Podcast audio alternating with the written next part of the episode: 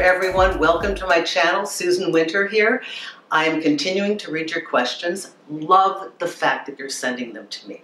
So this is on caring too much and falling too fast. Very common and it is correctable. But before we start, if you haven't had a chance to subscribe, please do so. Push the little button. I would really appreciate it. And if you are a subscriber, massive, massive thanks. Okay, so this is from Sasha, and Sasha, thank you very much for writing me. Sasha writes, one, how do I stop from getting attached early on in dating? I've been out on two dates with a man and I can already feel myself fantasizing and wanting his attention. Two, I continue to reach out to a man who's shown me through his actions that he's not interested in me. I can't help it even though I always regret it afterwards and feel embarrassed. How do I stop myself from messaging him? I know what you're thinking. I know everybody's like, oh, Sasha, I have the answer. Well, okay, so we're actually going to tell you, Sasha, how to do this. And by the way, it's a good reminder for all of us. So, one, getting attached too soon. Now, Sasha, in your specific case, you have given yourself the answer in both of your two questions to me. And the answer is for number one, you know you're fantasizing. So fantasy is not reality. Two dates, and you're already starting to go into this forward spin about who you imagine him to be. Now, I have to tell all of you that this is a normal transit in getting us in the gate of love. Were we to be completely shut down and cynical, we would never walk forward, open up, and connect with somebody. So part of this is natural. Stop beating yourself up for doing it. Okay, that's an important point because I never hear anybody say that. So just, it's okay. It is the level to which we begin to detail our fantasy. When we take the shell of a person that we've just met and begin pouring in this very elaborate future that we are certain we're going to have with them.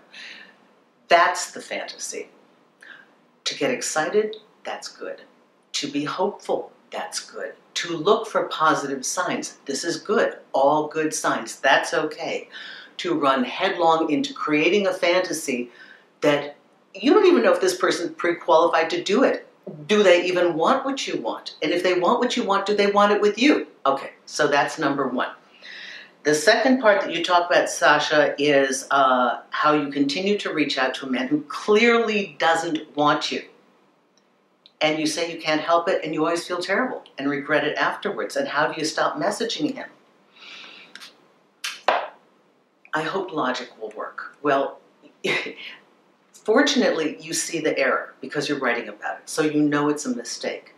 So let's let's talk about what your mind is doing wrong.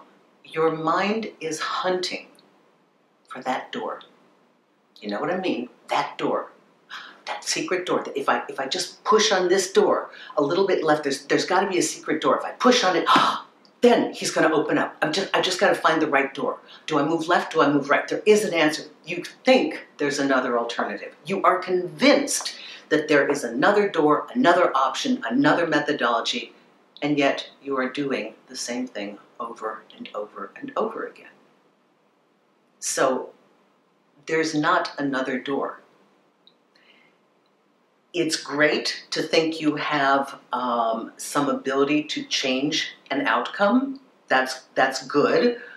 That means we have hope. That means that we feel that we're in control of our destiny. However, when it comes to creating emotions in somebody, whether they're attracted to us or not, or they want us or not, he's certainly not going to want you if you keep pestering him and having no self esteem. And you know that. So he doesn't want you to be this kind of behavior. So be aware of the fact that the action you're taking is not getting you the result you want. So stop. Every time you catch yourself doing that, I want your mind to say, Sasha, this is not going to get me what I want. As a matter of fact, it's going to repel him from me. So stop. Just stop. You know it doesn't work. There's no secret door. That if I keep poking and poking, I'm going to find it. Doesn't exist. Stop.